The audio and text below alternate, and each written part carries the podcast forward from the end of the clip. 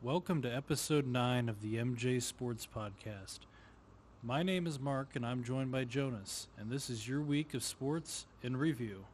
Sports, sports, sports, sports, sports, sports, sports, sports, sports, sports, woo! And we are back once again to deliver the goodness, the sweet, sweet juice into your ears, the sweet sports juice. And uh, man, what a week it was! What a week it was! I'm excited Yeah, because we have some uh, a lot of a lot of stuff to get to today. that we Lots do. and lots and stuff. That we do. Um, well, let's let's go ahead and just get right into it.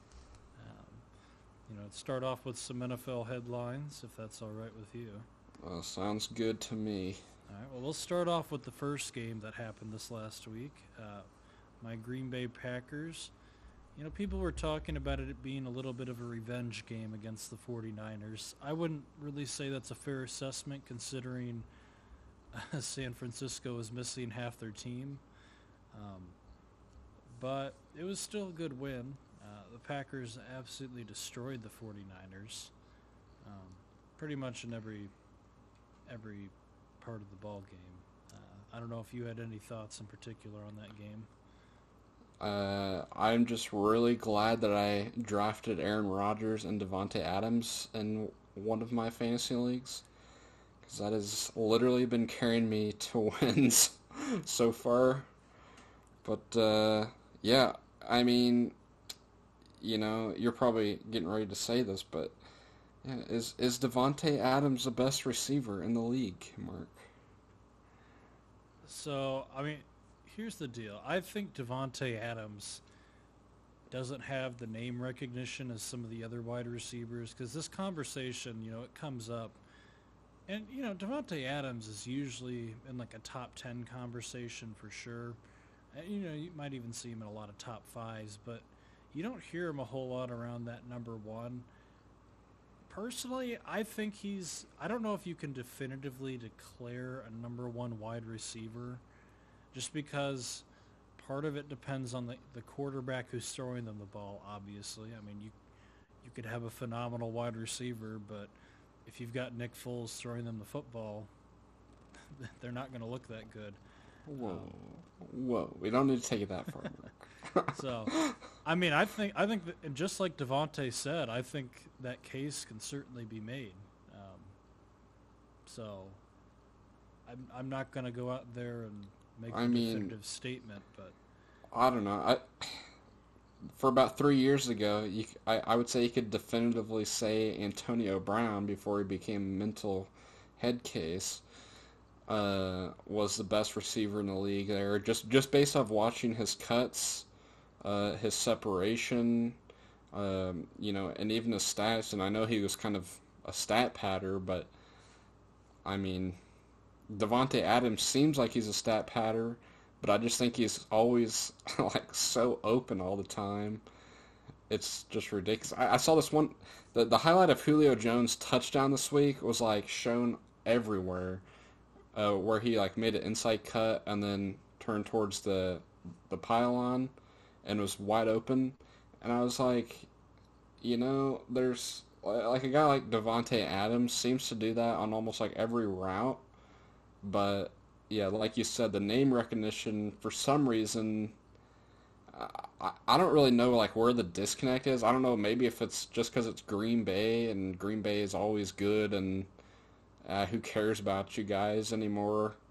But yeah, I don't, I don't know what the disconnect is between like the ESPN networks with some of these players and just not wanting to give them like any airtime. But yeah, I mean, I think the thing with Davante is he does everything good, and he does a lot of things great. I mean, he's arguably one of the best, if not the best, route runners in the league. I mean, that's that's why he's open all the time. I mean, you see teams all the time, you know, double teaming him, and he still finds a way to get wide open. I mean, he's just a phenomenal route runner. And when you've got a quarterback like Aaron Rodgers, who, you know, is comfortable throwing the ball, you know, seconds before the wide receiver even makes his cut, knowing that his wide receiver is exactly where he's going to be. I mean, it's such a lethal combination. And the thing is, Adams, you know, he's not the fastest guy out there, but he's still got good speed. He's got great size for a wide receiver, so he goes up and gets the ball. I mean, that first touchdown against the 49ers, you know, it was a little debatable, you know, talking about if he got his elbow in there. I mean, personally, I thought it was a touchdown, but Okay, yeah, I thought your doesn't your hand count as like a foot? I don't. I, I don't believe it does. Um, uh, that to me, that's a rule that should be changed. Like, why is your why is the hand not like a body part that can be counted towards you know as like one you know one foot? Yeah, I mean it's. I mean it was a heck of a catch regardless. Um, but yeah, I, I mean I agree with you. It's it's that whole. I think it just has to be based with what's considered, uh, like to be a down, like considered like a down um, body part. You know, like a knee. Um, you know, and a hand's not considered like if you touch the ground with your hand when you're being tackled, you're not considered down. I think that's probably some of the reasoning behind it, but I mean, he makes those catches all the time, so um, but I yeah, I, I mean, but I, I would say there's only I would say for sure he's top three. I mean, and obviously I have Michael Thomas and DeAndre Hopkins. I, I would think it, you know, the number one receiver, quote unquote, would be one of those three guys currently, but it's all it's all pretty close there. Yeah. So no, I mean you, you could make an argument for any one of those guys, and a lot of people are going to throw Julio in that conversation too. I mean, I'd probably prioritize those three over Julio at this point, but yeah, I mean, there's they're all phenomenal wide receivers. So, well, can I just say I think we've we've had somebody listening to this podcast, specifically Josh Allen, because you know he just decided to look great again for no reason whatsoever besides. Uh, maybe the Seattle pass defense is one of the. I think I saw it was like one of the worst pass defenses in like the tw- last 20 years or something. You know, so maybe that'll do the trick for you. But, uh, I mean, what did you think of that game? Um, well, Pete Carroll came out and said he didn't have any spot in his head to even comprehend that loss. I mean, that right there, that should pretty much tell you. I mean, they just they got out coached, they got outplayed. Um, you know, I did hear a couple people mention that it seemed like uh, Wilson was pressing a little bit, and he granted he kind of has to. I mean, you know, after they acquired Jamal Adams, that the idea behind that trade was that would help their defense out, um, take some of that pressure off the offense. That has not been the case, and Seattle's had the same problem they've had over the last two years. They can't keep any running backs healthy. I mean, yeah, I don't. Yeah, I. It literally doesn't even matter who it is either. Like, yeah, I mean, what are the odds of them like consistently having these running back issues? Like, at this point, if this keeps happening, you got to wonder: is it something with like the training staff or what? Because yeah. it is ridiculous to see like you know their top three running backs all missing this amount of time. Well, you would think there'd be some other guys that could be good enough just to fill in here and there, which I know this like what Dallas guy or whatever. I I forget what his first name is, but I mean he's looked pretty decent, but uh, but yeah, I just like I said, I, I think Jamal Adams is almost one of those things where you have a really good player, you know, an above average player on just an absolutely atrocious team. And so it kind of like amplifies, you know, like his skill set and how good he looks. And then once he gets traded, you know, for like a massive deal and actually shows up to the other team, it's like, well, he's above average, but he's not quite the superstar that you know Seattle has previously had on their defense. I, I don't know what I, I remember saying that probably like week two or three that Jamal Adams not quite as good as what what people think. Uh, I don't know what you what your take on that would be. No, I, I think you brought up a great point there with, you know, you take a, you know, a really good player from a bad team. I mean, granted, he's going to look like a superstar on a bad team because no one else on that team is doing anything on defense. I mean, the Jets defense has not been competitive for years. Um, so I agree. I mean, some of it seems. I mean, some of it you got to think has to be some of the coaching too. Um, I I've heard a lot of calls for uh, their defensive coordinator to be fired. Granted, I don't know a ton about um, you know Seattle's coaching staff aside from Pete Carroll, but I mean, you, you would think. I mean, the defense should not be this bad, at least in my opinion. But Do they have the same defensive coordinator from the two years they went to the Super Bowl? Do you know, or is it somebody? I really don't know. Um, I would think you'd have to for them to go from obviously you know they they had great players back then, but I would think for them to just straight up go from first to dead last by you know in what like six years. I would think that would have to be a different different coach, especially from last year. Even I mean, I, even last year they were at least somewhat decent. So, yeah, I, I it is the Bills are seven and two, but once again, just coming out of this game, the talk is about not even them really. It's about just the other team. So I don't know. I really do hope the Bills can actually achieve something this year, like maybe a playoff win. but man, I don't know. I just I don't know. I, mean, I guess I don't know. I, I still don't know what to think of the Bills. I think they're a bad. Well, I think they're an okay seven and two team. yeah, I, I just I actually just looked it up, and uh, their defensive coordinator's been with them for 11 years. So Oh this- well, what in- what what happened? So is it the coaching then, or is it just the players? well, I Because I mean, you I can think I think it can still be the coaching, you know, because well, right, right. It, it doesn't mean he's a bad coach, and it's it's definitely not all on him, because the talent they have now is not the Legion of Boom. I mean, I heard some people. I think I heard Colin Cowherd or someone mention after they got Jamal Adams that this was going to be close to the Legion of Boom. Um, don't quote me on that. It might have been someone else, but it was it was it's some okay. It's probably Colin. yeah, and I was, and I'm sitting there, and I'm like, I don't think, Jam- you know, I'm like, Jamal Adams is a good, good player, but I'm like, I don't think he makes them anywhere close to the Legion of Boom again. And granted, at that time, I never would have saw their defense being this bad. You know, I, would think more of like a middle of the road, you know, type of defense. But I mean, so I, I, think it's probably a little bit of a mix of the two. I mean, ob- obviously the fans' first impulse is always to fire the coach or the coordinator, um, which isn't always the right answer. So, Yeah.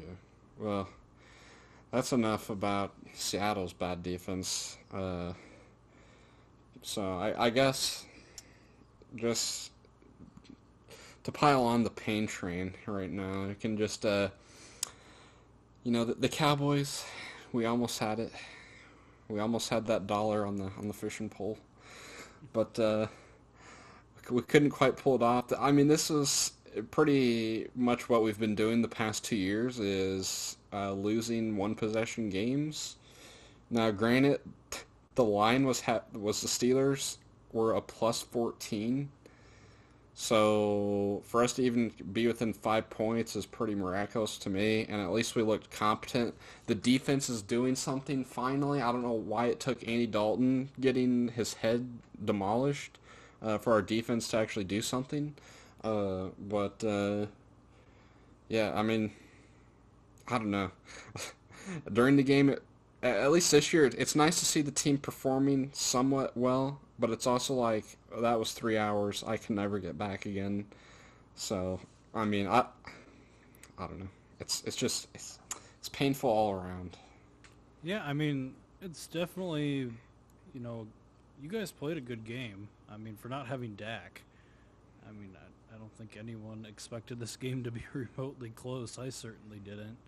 And the fact that I was thinking you guys might be able to pull it out there for the longest time. Um, I mean, I think part of it was Pittsburgh probably came in a little bit overconfident. Um, Yeah, that's true. I mean, they always play. They, they seem to play down to their competition, which doesn't necessarily bode well for you know a deep playoff run. But Yeah, I mean, I mean, you- you're right there, and, and Big Ben did get did get hurt. I saw that they said he has two knee injuries on both knees that he's dealing with now, which is the last thing they need, and an already pretty immobile quarterback having injuries Well- to both his knees. I think they ruled him out for this week. Did they really? I think I saw that. Let me ch- let me double check that if you want to keep filling. Yeah, I, I, I didn't think I saw that, but I mean, if they did, it's good old Mason Rudolph time. Um, it doesn't look like a call's been made based off of what I'm seeing. Um, Okay, well, well. Oh, oh, it's not his knees, Mark. He got placed on the list. Uh, so gosh, that was disgusting. Um, I'm I'm sorry. That might have been a little bit too loud. I'm sorry about that if you're listening out there, but you, you'll get over it, I'm sure. Uh, so okay, yeah, he's gonna have to. So Vance McDonald tested positive, and ah, then okay. Roethlisberger was around him, and it looks like he's gonna have to test negative for like four or five days in a row. Uh, so they so it looks like he could be cleared to play Friday if he continues to test negative. Okay. Well, this, I mean, he probably would have had most of the week off anyways, you know, to for his knee for his knees' sake. But I mean, they're playing the Bengals, so I feel like he shouldn't need too much of you know like a you know, You you know. know, the, warm up. I mean, you never know though. I mean, they came in overconfident against you guys, and know, the Bengals did surprise last week. So I mean, I guess that's true. So you, you never know. I guess this year. I mean, I don't think you're remembering how bad Mason Rudolph was at points last year. That's fair, but still, I mean, it, it is like, it is the Bengals' defense. Like, it's not like their defense got much better. It's mostly the Bengals' offense, right. which might pressure the Steelers. You know, it might have kind of like a, I don't know, a rolling effect. But I mean, I'm still picking the Steelers either way, but um, oh yeah, me too. But but um, yeah, I mean, good game by the Cowboys for what they were dealing with, but at this point, it's just better for Dallas to keep on losing. I agree. But um, moving on. So the Atlanta Falcons, ever since they have fired Dan Quinn, seem to have found a little bit of success hidden here. Uh, do you think there's a possibility with the extra playoff team that they're able to sneak into the playoffs? So this is probably a team that should uh, keep losing, but instead always like to start off like two and seven, three and six, and then just end up going seven and nine, uh, and not making the playoffs. And I don't see them making it in this in the NFC this year.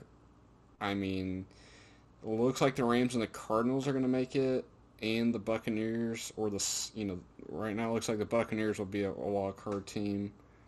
So Well, and you've, you've also got the Vikings who have seemed to have put together well, enough of a team to be able to win some games to I mean, and technically, if you want to get a little bit risque, you got the Bears.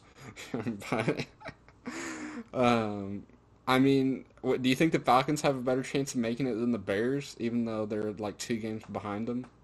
No, I I don't. I think honestly, I I think they're probably better suited in the playoffs than the Bears, just because the Bears can't put up any points. Um, but I feel like that two-win advantage, the Bears' hot start gave them a lot of advantages that they probably didn't deserve to have. um, so all they have to do is pull out a couple more ugly victories to give themselves a good shot. I'd say the only way the Falcons might sneak in is if I know that the NFL is talking about a 16 team playoff for if games got canceled or just something whack wacky happened. But yeah, I don't see them. Uh, to me, they seem like they're going to go like seven and nine again. But yeah, but yeah. Nope, I agree. Um, well, that's enough of the Falcons. Uh, yes. There was another blowout this last week, and I don't think anyone really saw it coming. All the picks I saw before the game uh, had the Buccaneers winning, uh, but man, the Saints the Saints rolled into town, and Jameis got to eat a W, and uh, yeah, we both picked. Why didn't we pick the Buc? Why did we pick the Buccaneers for? I, I, I think it's just you know we talked so much earlier in the season about the, the decline of Drew Brees. Um, yeah, I mean, part of it for me was probably still rubbing off from, um, you know, the Packers beat the Saints earlier in the year, and Tampa Bay steamrolled the Packers. So part of that was probably some of just my personal experience with Tampa Bay and the Saints, but um, I mean, even if I would have picked the Saints, I wouldn't have expected them because what it was thirty-five to three, right? Yeah, thirty-eight to three. Yeah, I mean that's that's insane. well, to me, it almost looks more like the Buccaneers don't match up very well against the Saints. Not necessarily that the you know that the Buccaneers all of a sudden are like oh you know because everyone like way overreacted like oh they're they're terrible again you know? It's like absolutely. well well they beat the Packers by a lot. They beat the Raiders by a lot. Like obviously they kind of struggled against the Giants a little bit but I, you know, everyone kind of has you know those struggle you know games where they where they are able to pull it out, but it's more of a match. I don't know, seems more of a matchup issue. I feel like if these teams played again in the playoffs, it would probably the Saints would probably win again just based off of. I mean, they've absolutely destroyed Tom Brady. So. Right. No, I agree. I mean, I think it was more of. I mean, I agree. I don't think they match up. I mean, I think Tampa Bay just, again, got out coached and outplayed. I mean, it was just. It was already going to be tough for them to come, you know, to win that game. But when you don't come in completely uh, on point, uh, it just made for what we ended up getting. So I I agree. A lot of overreactions to it. Um, I think this is more of a kind of like a little fluke game. Tampa Bay's still a good team, but people just want to hate on Brady. So with this loss, everybody's like, "Oh, Buccaneers are trash." So. Yeah. What did you think of uh, Ole Antonio Brown? I mean, what what were his numbers? I don't know. He had like four catches for like thirty or forty yards, something like that. Yeah, I mean, it's it's kind of what I expected. I mean, I wasn't I wasn't really thinking Antonio Brown was going to come in and put up a 150 yard game with two touchdowns or anything like that in his first game back. I mean, I know Tom Brady has played with him before, briefly, granted. Um, but this is a new team. Offense looks different. So, plus, a lot more uh, people catching balls, a lot more targets in uh, Tampa Bay than there were in New England when when uh, Brady was there. So, well, you know the sad thing is that they have Evans, Godwin, and now Antonio Brown, but so far through the season, I think uh, about fifty. It might have been like forty nine percent to be exact, but um, of Tom Brady's targets has gone to either running backs or tight ends. So not like he's not even throwing the ball to his three, you know, stud receive. Well, I guess two for the most part of this year, stud receivers. And even then, it seemed like a lot of his targets were going to Scotty Miller. So, and, and granted, Chris Godwin has been injured, and clearly so far it's looked like Mike Evans has been the favorite receiver target. Um, but I don't know. I I, don't know if Antonio Brown's going to do much for him, unless they were just expecting Chris Godwin just to continue to get, you know, injured. Yeah, I mean Brady's just been throwing to Gronk again recently, so I mean you you had him as a target as well, and like you said, I mean he's so used to throwing or running to running backs and tight ends anyways, because that's all he had in New England.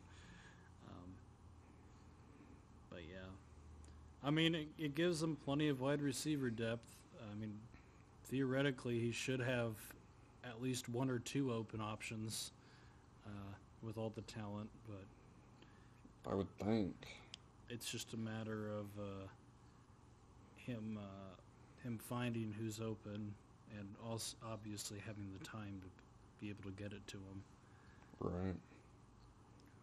Well, uh, who would have thought the the Monday night game between the Jets and the Patriots would be much more exciting than uh, that game?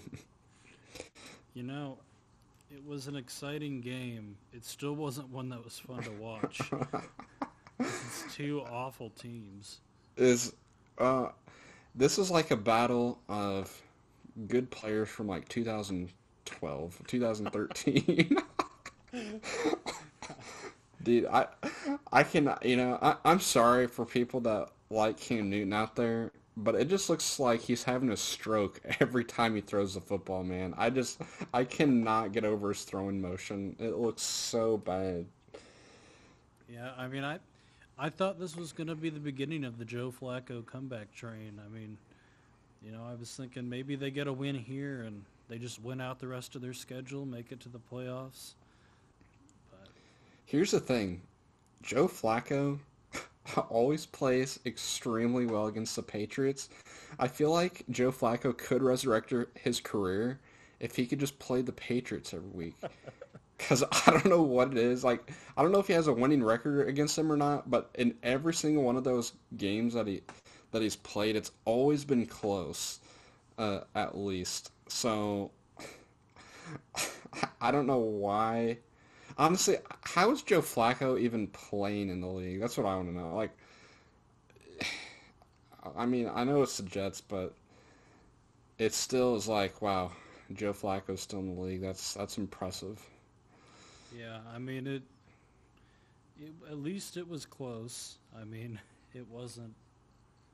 It wasn't exactly the talent we wanted to see it highlighted, but um, you know, fortunately for the Jets, they lost, and I say fortunately because they're still holding out hope that uh, Trevor Lawrence decides not to return to Clemson.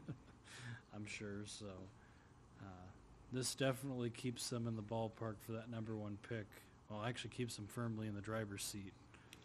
I mean, what the only I mean, the Giants got their second win. Jacksonville's uh, Jacksonville's got only one, and uh, what they probably will play each other, or have they already played each other?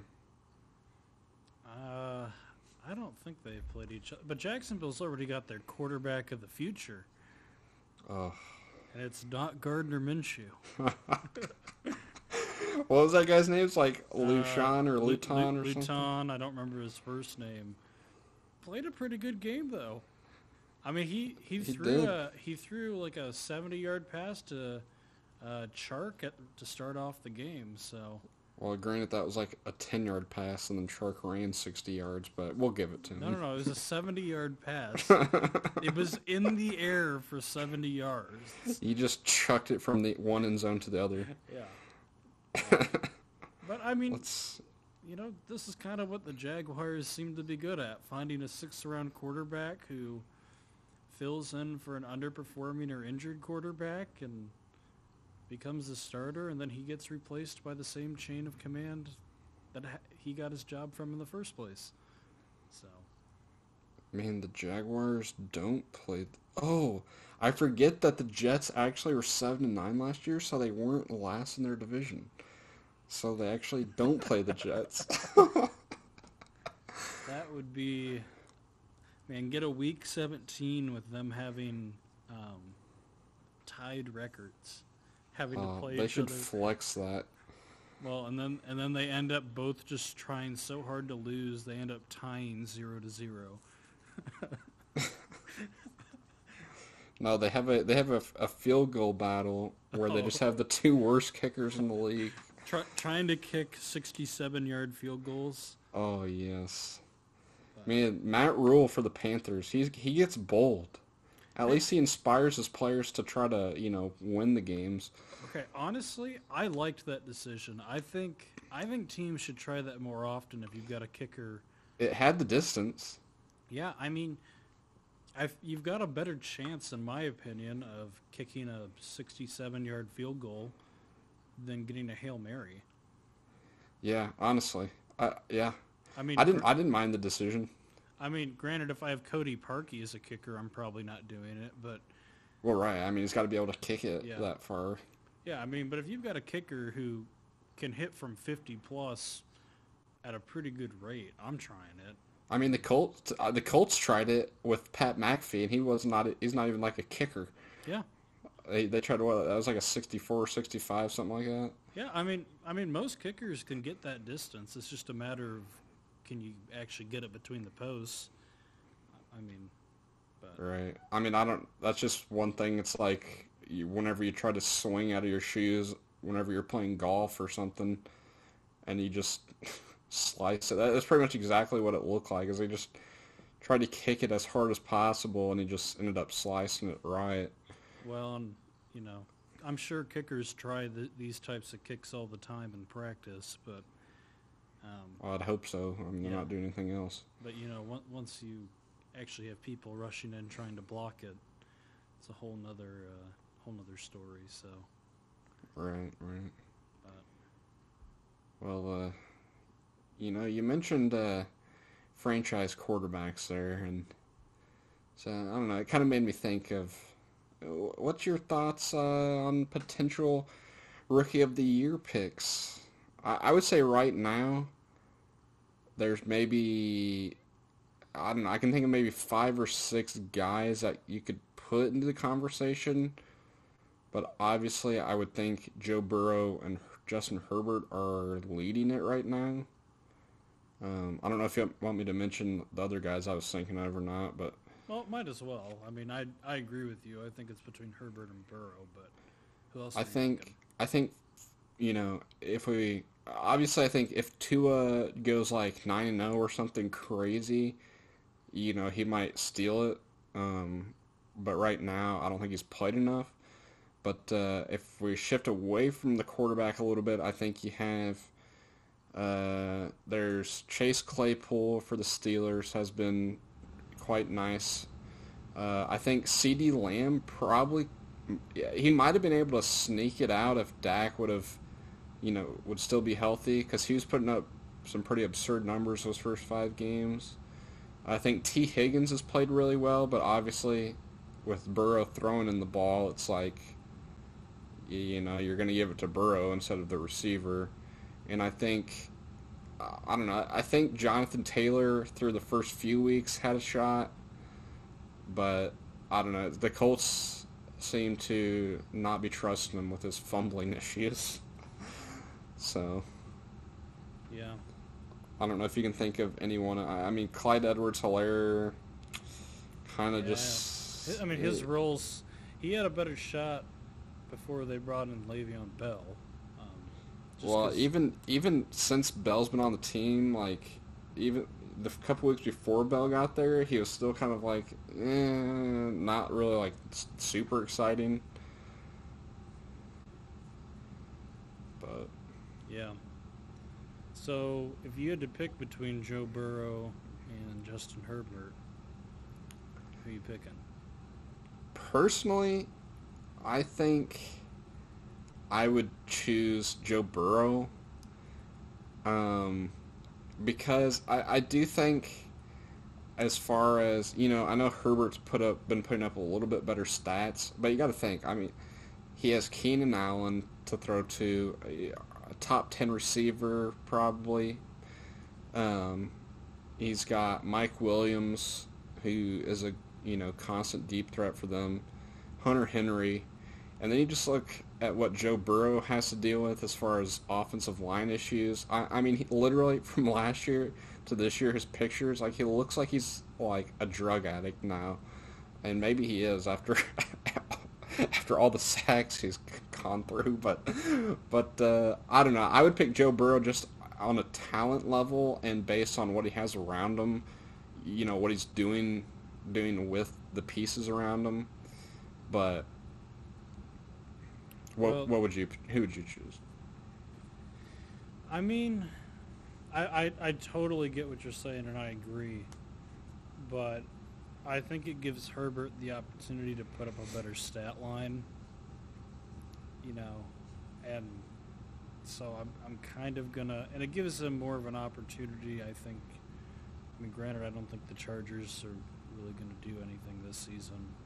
Um, but like if it, you know, if we look at the stats, um, you know, I just pulled those up. So Justin Herbert has 17 touchdowns, five interceptions. He's got 104.7 QBR. You've got Joe Burrow, who's got 11 touchdowns, five interceptions, 91.4 QBR.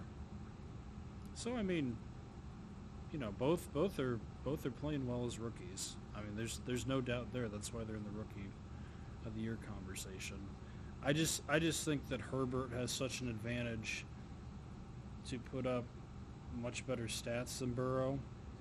And granted, Burrow's expected to.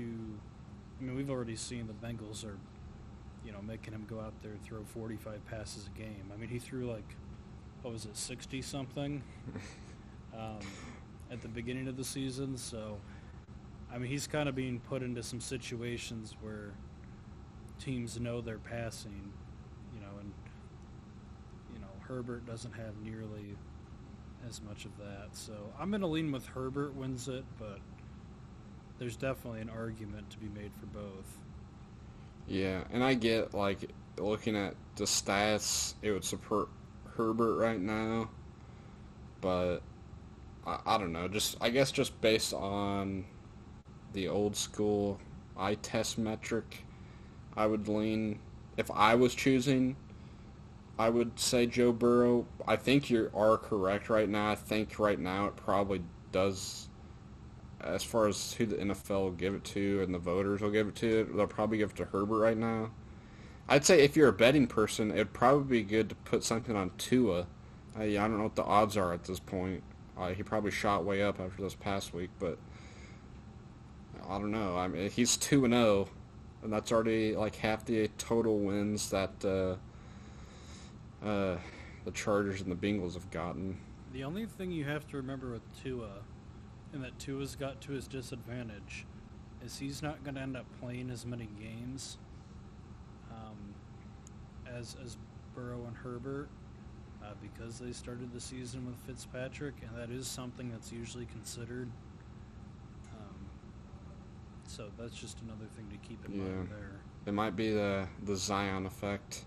I mean, it, you know, like you said, if Tua goes up and you know wins like nine games or something like that, and puts up phenomenal numbers, I mean, obviously he's going to be in that conversation a lot more often. But he's at a little bit of a disadvantage because he started a little later. Yeah. Well, uh, then I guess uh, what uh, what would you say your uh, mid-season MVP uh, candidates are, and and pick? Boy, this is tough.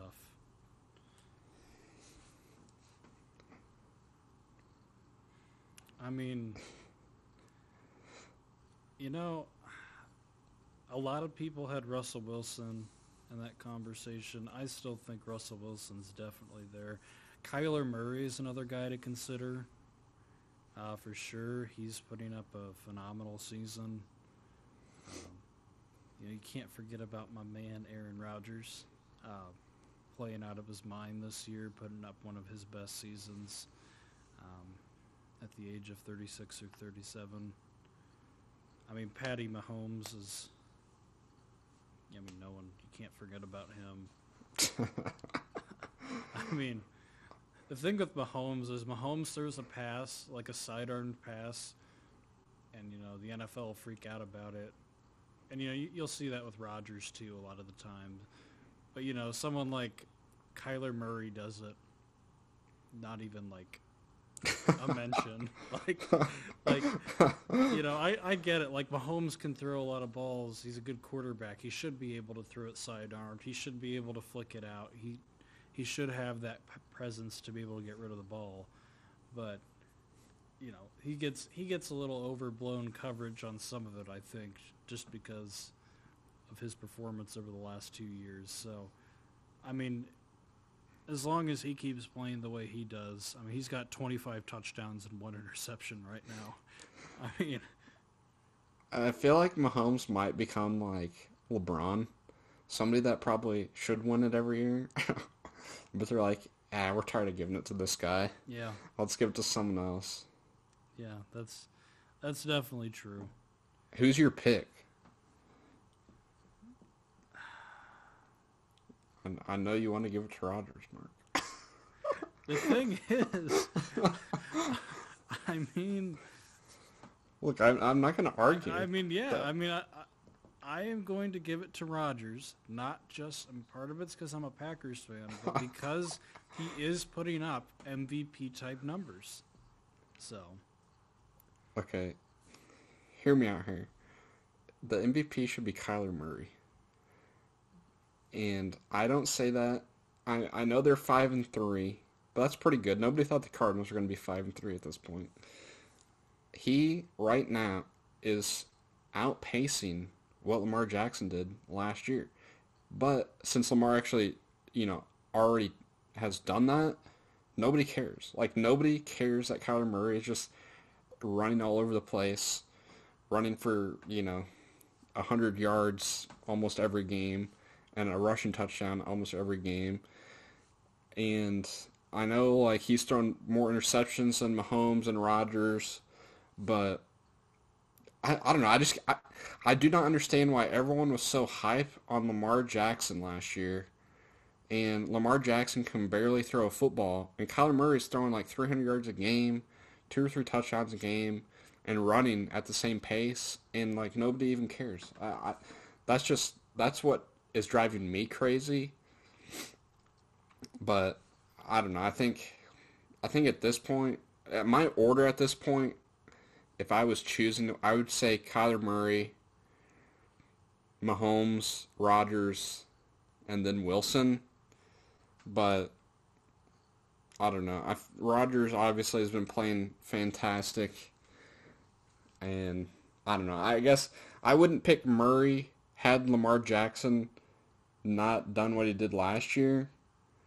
I would probably say Mahomes and then Rodgers, but it's just like wild. I don't know that just it is wild to me what like the the sports media can act like what is good and what is like we don't care about. It's just wild to me. Kyler Murray should have just stuck with baseball. Oh man, he'd never be an MVP in baseball. Nobody cares about Oakland, Mark. That, that, that's true. I mean, granted, we probably wouldn't have seen him for a couple of years anyways, so. Um, I, I think it's fair to say that he probably made the right decision. Well, and whenever he was making that decision, was anyone thinking he was going to be like this good? Like to be honest, like two years ago, I was like, eh, right now, you know, while he was at Oklahoma, I was like, eh, you know, Mayfield still kind of looks better than Kyler Murray as far as playing college. And then kind of as like the season progressed and as like last year progressed, it was like mm, Kyler Murray is like light years ahead of Baker Mayfield and especially Jalen Hurts from you know this past year. But yeah, just it's just disappointing not to even hear his name in any of these conversations. I feel like Nope, I, I agree with you. I, I mentioned him too. I just I don't think he has that advantage over Rodgers and uh, Mahomes when for the pure passing numbers. Granted, neither one of them's going to put up the rushing stats he puts up, but Yeah, and uh, you know, I would choose. I'd be more willing to choose Rodgers if I just didn't have a personal bias against him. But hey, you're you're warming up to him a little bit. I, I'm sure. yeah, thanks to Pat McAfee, that's the only reason. Yeah. Love my Aaron Rodgers Tuesdays, but um, well, I think that covers all the storylines. I don't have anything else if you don't. Nah, I don't really have too much more. Oh, let's let's get on with our picks. Um, and I, I will just say before we get started with this, I think this is could be an interesting week for me to make up a lot of ground because we've got a lot of matchups that could go either way, in my opinion. yes, you made up one uh, this past week on the the Colts and the Ravens, and it looked like the Colts were gonna maybe swing something there in the first half. But as soon as Jonathan Taylor fumbled and Philip Rivers just fell on his butt, it was like, well, that, that there goes that. But Yep. So I, th- I think I think you're I think you're five or six behind me. So you're not really that far behind. Uh, this is the perfect week for me to make it up. I'm going to let you pick first every time.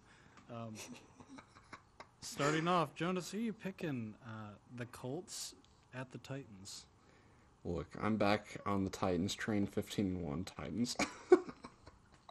and Philip Rivers can just Philip Rivers' ability to just turn the ball over like ten times in a game, I just turns me off of the Colts. Look, the Colts defense is about to hold Derrick Henry under 75 rushing yards and Oh. Ryan Tannehill under 173 passing yards. So Oh.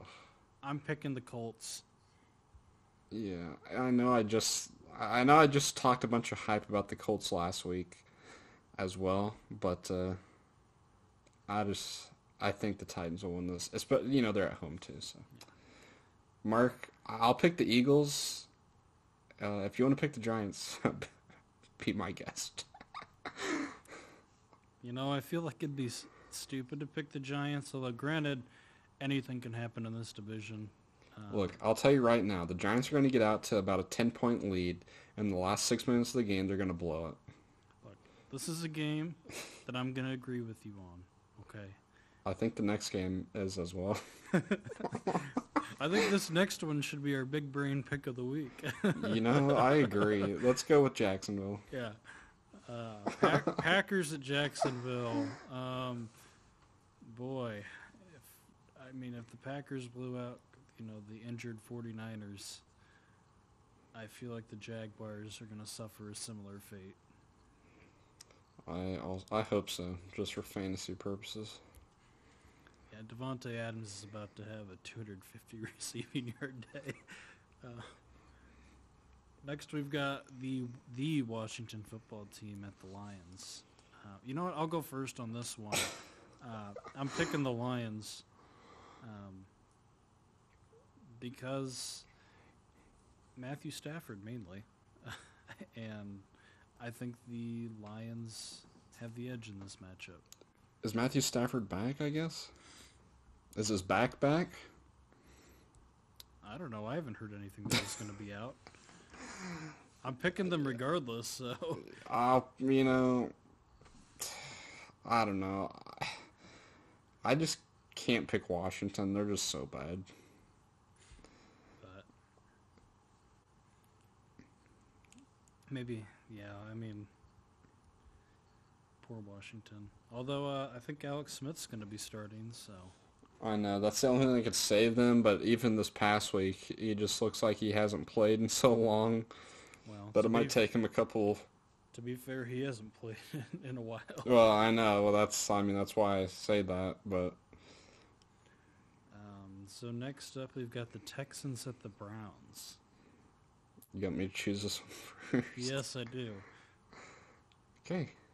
Uh, I'm gonna go with the Texans.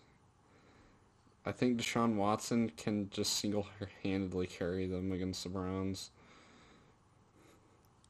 Well, I'm not going to say that I disagree with you, um, but I'm picking the Browns for my own sake because I think this one's kind of a toss-up. It is. I, it is somewhat.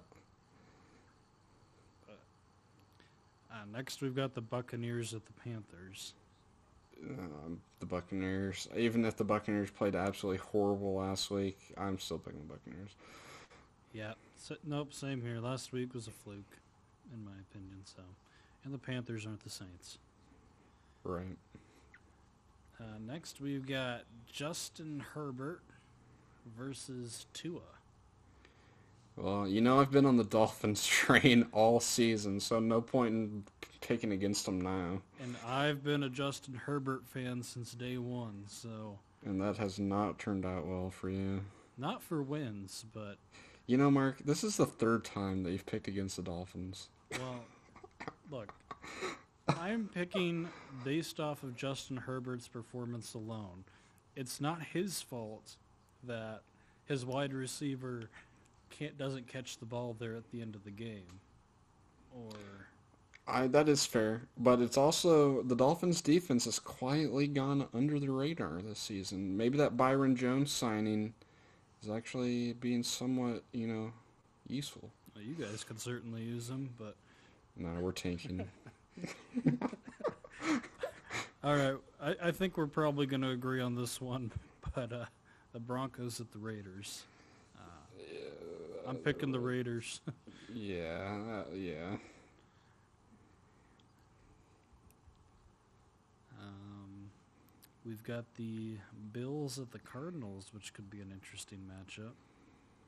Hmm. This one is so hard. I'm going to guess you're going to lean towards the Cardinals because of Kyler. I just I'm gonna pick the Cardinals and just assume that the Bills are actually gonna win, just because they want to prove me wrong. It's just like a personal vendetta they have against me for some reason. Well, I'm I am picking the Bills uh, because you know what the Bills came out they stomped Seattle. They're going to stomp the Cardinals. I really hope the Bills lose so I can just dish on them next week. Josh Allen is the MVP. No oh, question in my mind. mm. yeah, I hope so. We'll probably agree on this one too. We've got uh, the beat up 49ers at the Saints. yeah, just unfortunate. I, I would actually rather the 49ers win this game just because I just hate the Saints. But Yeah, in my mind, there's no way they win this game. No, surely not. Oh man, this is another tough one. I mean, I could really extend my lead this week if I'm choosing all these to right. you could, you could, or I could make up all my ground. right now, because what we've got one, two, three, four, four different ones. Oh, I'm going with whatever you pick on this one. uh, I'm I'm gonna pick the Seahawks uh, because Pete Carroll's too good of a coach to have two games in a row, um, like what they had last week. So I I think they're gonna they got humbled a little bit, and they're gonna be better. Yeah, I mean, I was kind of leaning towards Seattle just because I think Jared Goff is just blech. But who knows? He could pull out just a wild game. Just throw the ball to Robert Woods, please. Yeah. Uh, next, we've got Bengals at the Steelers. Uh, even if Big Ben doesn't play, I'm picking the Steelers. I mentioned that earlier. Yeah, I'm picking the Steelers. Uh, and then we've got the Ravens versus Cam Newton, your favorite quarterback. You know, honestly, if they're starting Jarrett Stidham, I, I might pick the Patriots, but I can't pick the Patriots, but I it mean, is nice to see the Patriots just losing games, though. it is. It is. And next we've got a. This could be an. This could be a pretty interesting Monday night game. The Vikings at the Bears. Nobody's stopping Dalvin Cook. So Dalvin Cook has like almost a thousand rush yards. Derrick Henry has almost a thousand rush yards, except Dalvin Cook has played one less game. Right. so. yeah. Uh, I mean, if there's a defense that can probably stop them, it's probably the Bears. Um, Look, I think Khalil Mack is fed up with this garbage on offense. Like, I feel like at some point he's just gonna not care anymore. Oh well, I'm picking like the last Vikings. season. Don't worry, I'm picking up. I'm picking the Vikings too. Uh, Well, I figured. you know, even even if the Bears can stop Dalvin Cook, uh, they're not going to be able to put up any points. So.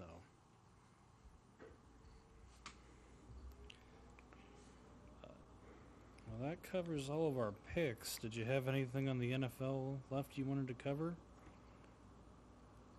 Yeah, you know what, Mark? I'm gonna pick the Rams. I'm gonna be bold here. Ooh, okay. I'm gonna. I, I'm going for the the extension of the lead. All right. Maybe, maybe we'll we'll just end up tying on this. It- It's because of this game. Yeah. Look, if one of us doesn't gain like at least three games from this, Wait, because that's six different. One, two, three, four.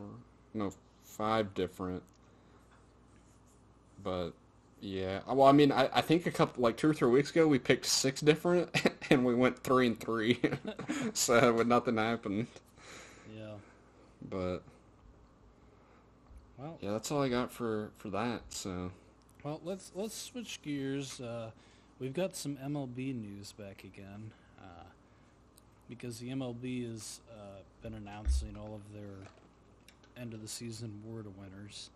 Uh, the only one we have yet to have heard at the time of recording was the MVP. So, uh, you know, we can go into our predictions about the MVP, um, you know, after this. But um, for the Cy Young, you had Trevor Bauer and Shane Bieber end up winning it.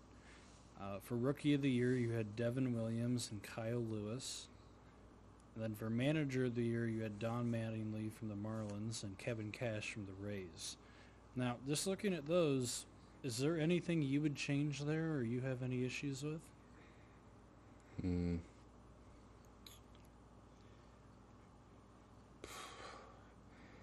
I feel like it was pretty clear cut this year. I mean, The, the only one of contention that I was thinking, and the, it's just because I heard so much hype, was Devin Williams. And everybody's logic was because he's a relief pitcher, he shouldn't win Rookie of the Year. Now, personally, I disagree. Um, you know, I, I kind of get where people are coming from because the other options in the NL were Jake Cronenworth um, from the Padres and Alec Bohm from the Phillies, who both who both had nice seasons. Um, I just think some people some people didn't like that a player who doesn't play every day didn't end up winning it. But Devin Williams was absolutely lights out. I mean, his changeup's one of the nastiest pitches I've ever seen in my lifetime, and I mean, he had a sub one ERA. So yeah.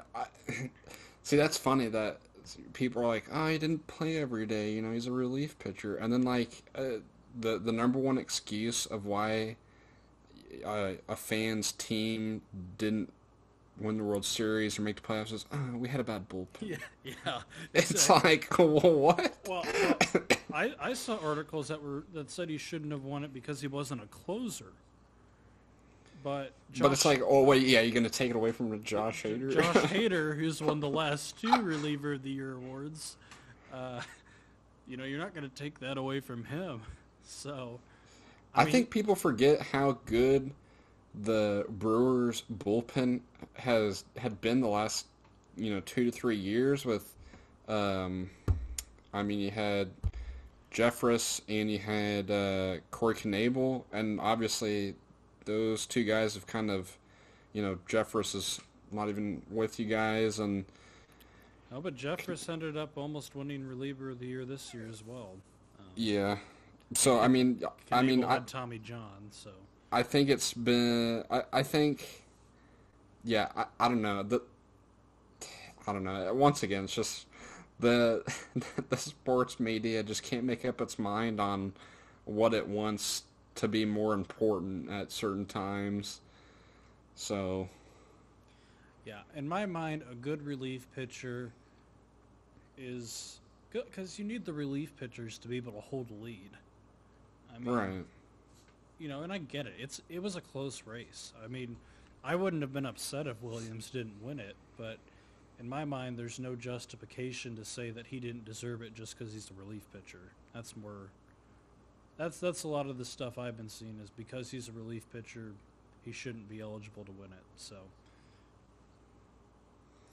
Yeah, the. I mean, who else did we have? Who are the the other nominations for Cy Young? I don't remember. Uh, Yu Darvish was second in the NL. He was pretty good, but yeah. Uh, I mean, in my mind, the Cy Young was pretty clear cut between. Uh, excuse me, uh, between Bauer and Bieber. I mean, they both put up phenomenal seasons. Yeah, uh, the, the only, I don't know. What what do you think about? Obviously, Kevin Cash as manager of the year makes total sense. The the NL, yeah, I mean, it's hard not to give it to Don Mattingly, considering nobody thought the Marlins would be anything. But I, I, I think it makes sense in the NL, you know, because you're not always looking at where the team finishes. You know, a lot of people are like, "My team won the World Series. Why didn't I win Manager of the Year?"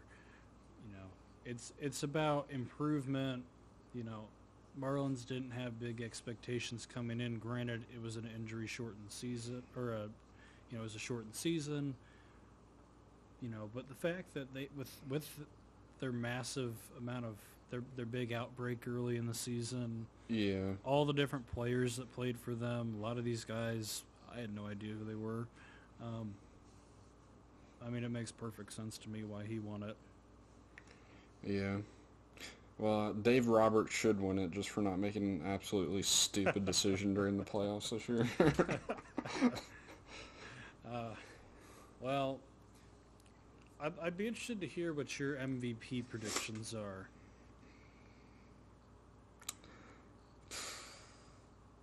Dude, I have no idea. I mean, I'm not really sure.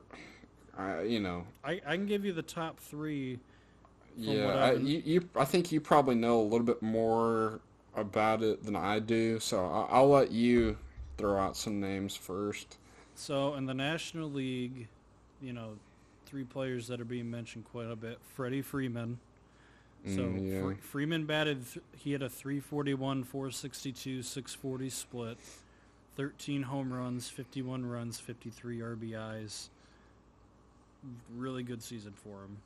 You also have Mookie Betts, Yeah, I figured 292, he'd be on there. 292, 366, 565 slash line, 16 home runs, 47 runs, 39 RBIs.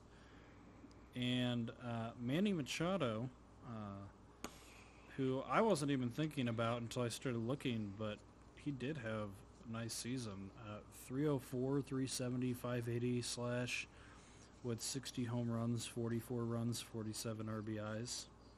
Hmm. Um, on the American League, you've got Jose Abreu, Abreu, who just absolutely dominated this season. He did. He played quite well. Yeah, I mean, 317, 370, 617 slash, 19 home runs, 43 runs, 60 RBIs.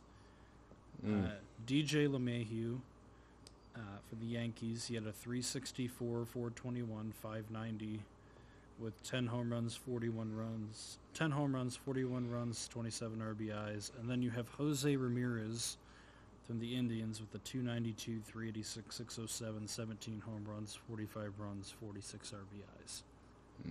What about uh, what about Luke Voit? Hmm, that's an interesting thought as well. I would say Luke Voit has more of an edge over DJ LeMahieu just because LeMahieu was hurt for half the season, but obviously, I, I, I mean, especially if you're hurt for half the season, and that makes to where you- 30 you have that line on 30 games. But uh, the other what, what's really a shame is uh, Charlie Blackmon falling off and the end now there in like the last three weeks. Because at one point, uh, like literally about 25 games through the season, he was batting 500, like, which was just absolutely insane. Like he had a higher batting average than like the entire Cardinals team, like, and a couple other teams. So, um, I don't know. And and now I would say personally, I would go Freddie Freeman. And in the AL, I would say Abreu or Luke Voit, even though I don't think Luke Voit would sustain over a full season, but I mean, you you are what you are for this season. Well, I, I think Abreu has to get it in the AL. I mean, he just dominated. I know Voit had a great season too, but Abreu. I mean, I think Abreu gets it in the NL. I think Freddie Freeman probably deserves to win it, but I could definitely see it going to Mookie Betts as well. Yeah, just for making it to the World Series. Yeah, I mean, it's tough, but Freeman has a better slash line, so I, I, I think I, yeah, I mean, I mean Freeman's batting average is also almost fifty points higher. So, I, I think I think Freeman, I think it's a little bit more closely contested in the NL, but, um, I think Freeman pulls it out. Yeah, yeah. I would think the only thing that would cloud their judgment would be Mookie Bet- Betts won the World Series, but I think if you just, I mean, assuming it's supposed to go on regular season, I would think it would have to go to Freddie Freeman. But Yeah, it, it is supposed to be regular season, so. but you know these voters. That's right. Well, I mean that that's our brief little dip into the baseball world. Um, Yep. Let's let's move on to the NCAA. Uh, just you know, two quick storylines and then our uh, Rutgers fact for you. um, we had a wild game between Notre Dame and Clemson, uh, where Notre Dame was just able to edge out a win against Clemson. Uh, Notre Dame's first notable win in a while. So, um, Yeah. Well, unfortunately, it looks like this is going to cause Notre Dame to be in the playoff, in which they will probably get destroyed again. Uh, and also notable, uh, Trevor Lawrence did not play in this game due to coronavirus, right? yep. But wasn't he on the sidelines with the mask on? I could have swore I, I- saw him. I have no idea. I didn't. I, I could have swore I saw him on the sidelines with the mask on, and I was like, doesn't he have, like, isn't he supposed to be quarantining because of coronavirus? So maybe the NCAA just doesn't care whatsoever. Well, so. But I don't think Notre Dame would have won that game if Trevor Lawrence was playing. It wouldn't wouldn't have even gone to overtime. I agree. I agree. I mean, the fact that Clemson, in my mind, put up as many points as they did without Trevor Lawrence is probably a promising sign for them. Um, and then the other big storyline that just broke about a day ago, um, Ohio State versus Maryland. You know, we've seen a couple cancellations already this season, but this is the latest Ohio State versus Maryland canceled because Maryland's has uh, rising case counts, which you know is just even more unfortunate for the Big Ten, which has already had to have several games canceled uh, because of Wisconsin. Now you add Ohio State versus Maryland. I mean, you got to think Wisconsin missed two games. You got to think Maryland probably misses the same if their numbers keep going up. So. Yeah. Yeah, I mean, I don't think it would have mattered because Ohio State would, would win this game easily. But, yeah, I shout out to the Big 12 for being like the only conference to not have a major breakout so far. There you go. it's That's about the only thing that we're winning at. well, You know what the Big 12 doesn't have that they wish they had, though? Nebraska. Rutgers. Ah, the other bad team in the Big Ten. Bad team. I don't know what you're talking about. um, hey, I'd love to have the Rutgers in, in, the, Big, in the Big 12. I bet you do. I bet you do. but uh, you know, why don't why don't you talk about our Rutgers fact for the week? Okay, so let me set the stage. Let me take you back to 1999. And let me take you into the Rutgers practice facility, their basketball practice facility to be exact. And you know, it started off as a standard day of practice, you know, running some suicides, shooting some baskets, running some layups, doing doing all, that normal stuff and then you know, I guess back then the uh, the coach for the Rutgers basketball team was a guy named Kevin Bannon. So good old Coach Bannon, you know, I guess the old Rutgers players weren't doing it, weren't weren't making their layups. You know, they weren't shooting their left-handed layups with their left hand, and so he just got really angry. And uh, you know, maybe it's out of anger, maybe it was out of pure fun, but he was, you know, he brought the idea of having a uh, a strip practice where uh, the guys, uh, you know, I guess there's these three three bench warmers. You know, he's trying to just he was trying to improve them. You know, he wanted them to get off the bench and into the game. So for every free throw they missed, they had to remove an article of clothing. and I guess they, you know, they were were on the, bench for a reason because, or they just had to shoot uh, an absurd amount of free throws because uh, they ended up going fully nude. Uh, these three guys and uh, yeah, that caused them to get fired. And uh, I think they sued. I think the three students sued Rutgers um, for I don't know, like humiliation, which obviously makes you know, sense. Makes sense. The, the only thing that seemed a little bit weird about that in the article that I read was they waited two years. Uh, so these guys they transferred like pretty quickly and then they ended up being like starters at other schools and then they sued for that like two years after it happened so i don't know why they waited so long. If they were humiliated why they wouldn't just sue within like six months? But uh, yeah. I mean it's funny. It's funny to me. Obviously it is a bit disturbing. Hopefully, no other coaches, you know, do that. Maybe he was trying to pull a Bobby Knight and just got a little bit too wacky. Yeah, I mean, you know, it's yeah, I mean, it's just it's taking shirts versus skins a little bit too far in practice. What what would this be called? Nudes versus I don't know. You could. What's another pro- in thing? You, you, you could still you could still call them shirts versus skins. I think.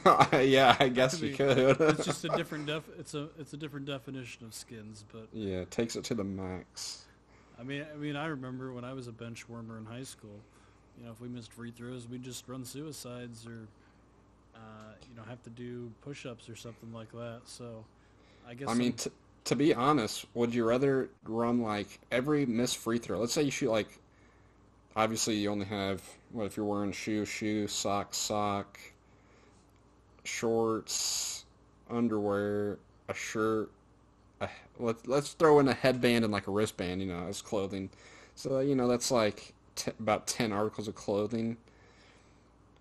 If you shoot hundred free throws, would you rather end up being I would say my average, I you know, just from going to the gym and shooting 100, I can make about 85 consistently. Um, but uh, you, you know, I don't know. Would you rather be? Would you rather run like 15 suicides or just end up being completely naked? I mean, you're probably going to get naked in the showers afterwards, anyways. Here's the deal. So in high school, we had a free throw a thon that we did to raise money I think it was to get new uniforms. and uh, so every player had to shoot 100 free throws, and you know you'd, you'd collect money based off of like how many free throws you made. Um, well, I wasn't exactly a great free throw shooter. My game was more on the defensive side of things, and uh, you know, I think I uh, my sheet had about forty on it, and uh, I think I fudged that a little bit. so, um, I would not have lasted very lo- very long. You, you would have had a much better shot. Your your free throw is much better, but. Um, Well, would you, you know, if it was a suicide per missed free throw oh, in that case or a case, lap per missed free throw, would you rather? that, oh no! In that case, look if we're if we're shooting hundred free throws, if that's the case, I'm running at least sixty suicides. So no, I'm, I'll go skins, but I mean, Yeah, I, I here's my thing. It's like I would rather do like literally anything besides run a suicide. So if I miss one, it would be like ah, I might as well just not even bother. yeah. but I don't know. It, it Rutgers. I'm sure this stuff like this has happened to other universities, but that just happened to be something just so out there that it just felt like a good good fact to settle on for this week. yeah. well, that's our Rutgers fact of the week. Now, time to get into the sports we don't care about. Jonas, you want to take it away? Yes, you know, this is the the uh, part in the episode where we get to tennis. um, so, Rafa Nadal, uh, over I think uh, like this past Sunday or Saturday, or maybe it was a week ago or so. Honestly, I forget at this point. But uh, recently, he won his 1,000th ATP tournament. And uh, I mean that's a lot of wins. I mean he's he's played a, quite a bit, you know. I think for what like about 15 years now. And I mean that's that's like 70-ish wins a year, which is just I don't maybe I got that wrong. Maybe it wasn't as a thousandth. That just seems absurd. If you had 70 wins a year, I'm not the I'm not the golf guide. I don't know. I could have swore I saw that. Let me check that real quick. I'll keep mumbling on here. But uh, Medvedev, uh, Daniil Medvedev, he's from Russia. Uh, he won in Paris, uh, somewhere that you would think Nadal would uh, be successful in, but uh, but no. Uh, Medvedev wins an ATP Tour uh, final in Paris, and uh, oh, okay, okay, okay. Uh, it's Nadal reached 1,000 ATP singles wins, not tournament wins. so that's still impressive. That's actually uh, I'm looking. Uh, that's the fourth most out of anybody. Um, in anybody's career. So that's still impressive, obviously. Yeah, thinking about that, a thousand t- tournament wins would be just absurd. but uh, yeah, and then um, the Masters start tomorrow. Um, I don't know. You know, Tiger Woods won last year, kind of resurrecting his career at least at the time. it looks like it's gone back downhill. But uh, I don't know. It always seems like these guys like Tiger Woods or like Phil Mickelson, people you think are like washed up, seem to somehow win the Masters every year. I don't really know how they do it. Maybe it's just because they've played it so many times. But uh, who do you think? I mean, I don't. I know neither one of us watch a ton of golf, but just from the people that we know of, who would be just your random shout out winner? Well, if Tiger Woods is playing, I'm just gonna go with Tiger Woods. Oh boy. I'm gonna go with uh, Jason Day if he's playing. I don't even know if he's playing. I'll pick Ro- I'll pick Rory McIlroy as a backup to Jason Day if he's not playing. As you can tell, we are huge golf fans. I love playing golf. I just don't know about very many of the people in the sport. It's just so incredibly boring to watch, unfortunately. You know, I think I'd have a lot more fun playing golf if I wasn't so awful at it. Maybe if you use the correct clubs and not a putter for every shot. Those are my best three holes. Just just to explain, we went golfing on a par three course, and it was my first time doing anything not mini golf. And I was joking with the guys we were with that I was going to use a putter the whole time. Well, I was having a bad day, and so in the last three holes, I decided to use only a putter. That includes driving with it and everything. And uh, those are my best three holes. Absolutely ridiculous. We just played. Uh, I just played that par three course the other day, and actually wasn't. Uh, I was hitting the ball pretty well. I almost the last couple times I've played, I've gotten about four feet from a hole in one. I keep thinking I'm going to get get one eventually. So you know, you gotta wait. It's gotta be that story where you played golf like your whole life. yeah, I'm like then, 80. And then when you're like 80, you get your first hole in one. Yeah. So. Yeah. but uh, well, the other one last thing about golf, I guess, was that uh, there's that absolutely crazy a golf shot, and I, I, I don't know if that was just from like a warm up round or if that's like I know like tennis kind of has like qualifiers. If you're in like the bottom half of the bracket, you kind of have to qualify for it. So I don't know if you have to like qualify to make it into the Masters, and that's or if that was just practice or what that was. But he's this guy that just skipped it across the water. Did, did you see that? Yeah, his his last name is Rahm. I I forget his first name, but yeah, I mean just like he lined up and he was like smiling before it, like he told the people that he was gonna try it, and uh, it skipped like three times off the water, and then ended up getting to be a hole in one, which is just wild. Well, it, yeah, because what what was wild to me is that how the greens. I mean, I guess if you really study all the greens on a course, you know, obviously I would think you would know kind of what they do to the ball, but it like rolled up like on the backside of the green and then came back down, but it didn't look like it was that big of a slope. Yeah, it was it was absolutely wild. But uh, well, what is that? Uh, The oh yes, the the MLS mark. Take it away.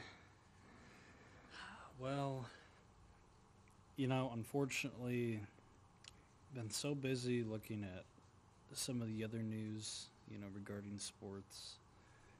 Um, you know what? No, I was I was gonna come up with some lie. Um, look, here's the deal. We care about the MLS about as much as Terry Bradshaw cares for Baker Mayfield. Um, Or Colin Cowherd. I I don't know if you've heard some Colin Cowherd's commentary. Yeah, yeah. Terry Terry Bradshaw came out like two days ago and basically just told Baker Mayfield to shut up, and he's clearly not a fan of Baker. So, but uh, Uh, and everybody hates Baker. yeah. Well, this has been episode nine of the MJ Sports Podcast. Um, I'm Mark, and this is Jonas. Uh, Yeah, and I don't know. Come back next week, episode ten. Maybe we'll have something extra special or something. yeah, yeah. Hopefully, hopefully. But uh, thank you for listening.